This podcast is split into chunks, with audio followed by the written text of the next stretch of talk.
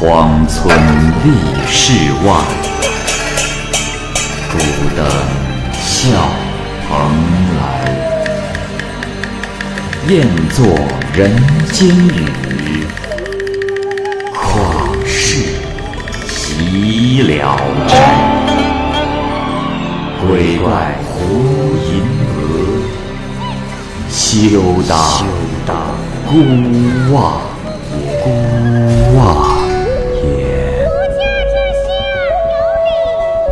白话《聊斋故事》。《聊斋故事》之何仙，蚂蚁播讲。常山的王瑞亭公子能够伏击问卜，自称啊何仙。据说呢，曾经拜吕洞宾为师，也有的人说啊是吕洞宾所骑的仙鹤。他每次降临人间，便与人探讨文章诗赋。李志军太史也以他为师来评改自己的习作文章。李太史能够举业成功，据说啊，多半呢是靠何仙的帮助，所以许多读书人都归到了他的门下。但是何仙替人解疑排难的时候，多是依照事理推断，很少讲求吉凶祸福。新末年间，济南的科考。由朱文宗主持。考试过后，一帮生员请求何仙判定个人的等第。何仙便要来了个人考试时所做的文章，一一加以品评。当时呢，座位上坐了一位乐陵李辩的好友。这个李辩呀，是一位非常好学深思的学生，大家都很推崇于他。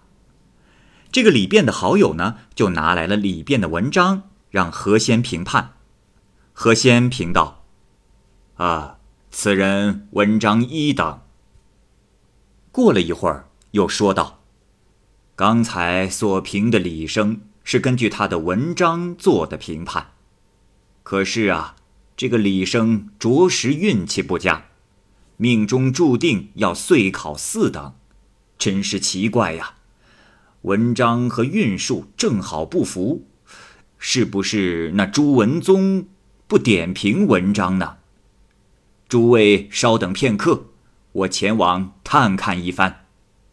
过了好一会儿，何仙又说道：“我刚才到题学署中，见那朱文宗公务繁杂，他所焦虑的事情根本不在文章之上，所有文章都交由木刻分别处理。”一些靠捐钱取得监生资格的人也在其中，这些人前世全无禀赋，大半是恶鬼道中的游魂，在各地乞讨的叫花子。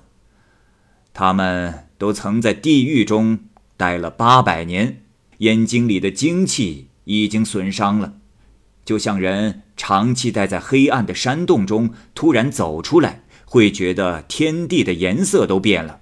没有了正常的视力。虽说他们当中有几个人上辈子是人，但这些木刻取出他们中意的试卷加以评判，再向主考官推荐，恐怕不一定正好让他们评判李生的试卷呐。大家问是否有方法挽回，何仙说道：“呃，此事办法。”大家都知道，又何必再问呢？大家听懂了他的话，就把这件事告诉了李辩。李辩非常害怕，就拿着自己的文章，请孙子魏太史审阅，并将文章与运数不相符的预兆告知。孙太史称赞他的文章，便清除了李辩心中的疑虑。李辩认为孙太史是海内的文章大家，胆气也就更壮了。便没有把伏击问卜的话挂在心里了。可是等到发榜时，这李辩居然屈居四等，孙太史大为的惊骇，取来他的文章又读了一遍，确实挑不出一点毛病。他于是评论道：“荒唐，甚是荒唐！石门公族素来享有文明，必定不会错到如此地步。这一定是幕僚中的醉汉，不懂文章的人干出的好事儿。大家便愈发的尊重何仙的神才，一起焚香祷告致谢。何仙又说道：“李生不要因为暂时受到的委屈便惭愧起来，还应当多写文章。”将事官判错的试卷多写而广传，就更加暴露出事官的荒唐混账了。明年可得优等。李变便照何仙所教的做了，时间长了，在官府中出了名，于是官府悬牌安抚他。第二年，李变果然名列优等，这。就是何仙的应验。姚安，姚安是临洮县人，人长得俊美，风度潇洒。同村龚姓女儿名绿娥，容貌美丽，识文断字，一直没有嫁人。他母亲便对别人说：“我这女儿啊，要出嫁，门第和长相。”必须像姚安那样，我才舍得把她嫁出去。姚安听到了这话，就骗妻子看井中有什么东西，将其推入井中，就续娶了绿娥为妻。二人相亲相爱，但因绿娥啊长得太过美丽，姚安就不放心，整日闭门看着她，形影不离。绿娥要回娘家。姚安就双手撑起袍子，包裹住绿娥，才出门。上了轿子，拉上轿帘，在轿门上加上封条，然后他骑车跟在轿后，在娘家住一宿，就催着绿娥一起回去。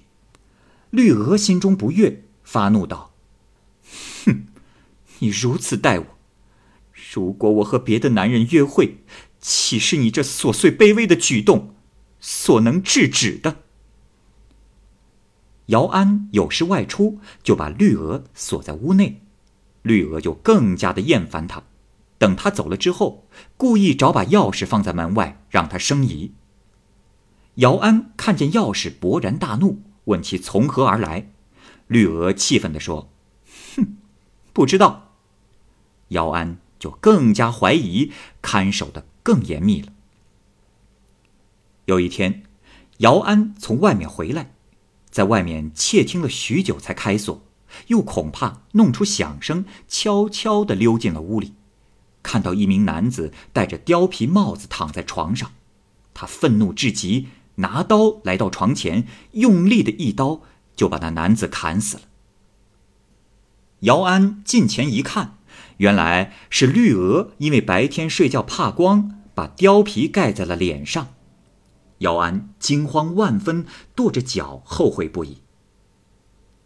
事情传开后，绿娥的父亲气急败坏，将姚安上诉。官府把姚安抓了起来，扒了他的衣服，施以重刑。姚家倾家荡产，用重金贿赂了官府上下的官吏，这才免了姚安一死。但是此后，他神色茫然若失。这一天。他正一人独坐，见绿娥和一个大胡子男人在床上亲热，姚安心生厌恶，拿刀来到床前，床上的人就不见了。他又坐回来，又看见了二人缠绵，他愤怒极了，用刀砍床，席子和褥子全部都砍断了。他又气愤地拿着刀走到床前等待，见绿娥立于他的面前对他笑。他立马上前一砍，立刻把那绿娥的头给砍了下来。他坐下来以后，那绿娥仍在床前笑。夜间灯灭以后，就听到绿娥和男人淫戏的声音，污秽的难以出口。天天如此，姚安忍无可忍，索性出卖了房屋，搬到他所。这天夜里，小偷打洞钻进了屋内。偷走了姚安所有的钱财，从此姚安贫穷的无立锥之地，气愤而死。村里人用芦苇席包裹着他，将他埋葬了。放蝶。长生县的王科生进士任县令的时候，判案会依罪轻重罚犯人交纳蝴蝶赎罪。于是公堂上的蝴蝶数万只一起飞舞，如同风吹剪碎的锦缎。王科生看了，拍案大笑。一天夜里，王科生梦见了一位女子，身着华丽的服装，从容地走进屋中，对他说。因为遭到你的虐症，很多姊妹都死了。我要让你先受点风流的小惩罚。说毕，变成了蝴蝶，回旋飞翔着就走了。第二天，王科生正在衙门中自酌自饮，忽然衙役报告，直指使大人前来。王科生慌忙地出去迎接。官帽上还插着妻子开玩笑时的白花未取。直指使看见了此景，认为他对自己不恭敬，把他大骂了一番。他垂头丧气的回来，从此他就禁止伐交蝴蝶这样的命令了。青城人于崇银性格放荡不羁，他当司礼官时，元宵节的这天晚上。把烟花和爆竹绑在驴子的头上和尾巴上，牵驴去太守家，敲着梆子请太守开门，并且说：“呃，太守大人，我是来敬献火驴的，请太守大人出来观看。”当时，太守的爱子正在出水痘，太守正在心烦意乱，闭门不见。于崇银就不停的请求，太守不得已下令守门人打开门。刚打开门，于崇银就点燃了驴身上的烟花爆竹，把驴推进了门内。爆竹炸响，那驴受到了惊吓，就拼命的狂奔。烟花爆竹的飞火射向四周，无人敢靠近。驴子啊，就穿堂入室，打破了罐罐盆盆。火到哪儿，哪儿就燃烧了起来，纱窗都烧成了灰烬了。这时，太守家中混乱一片，出水痘的儿子因为惊吓，一夜之后便死去了。太守十分痛恨于崇银，要弹劾他。于崇银向司道官长求情，他还亲自去悔罪认错，太守才不予追究。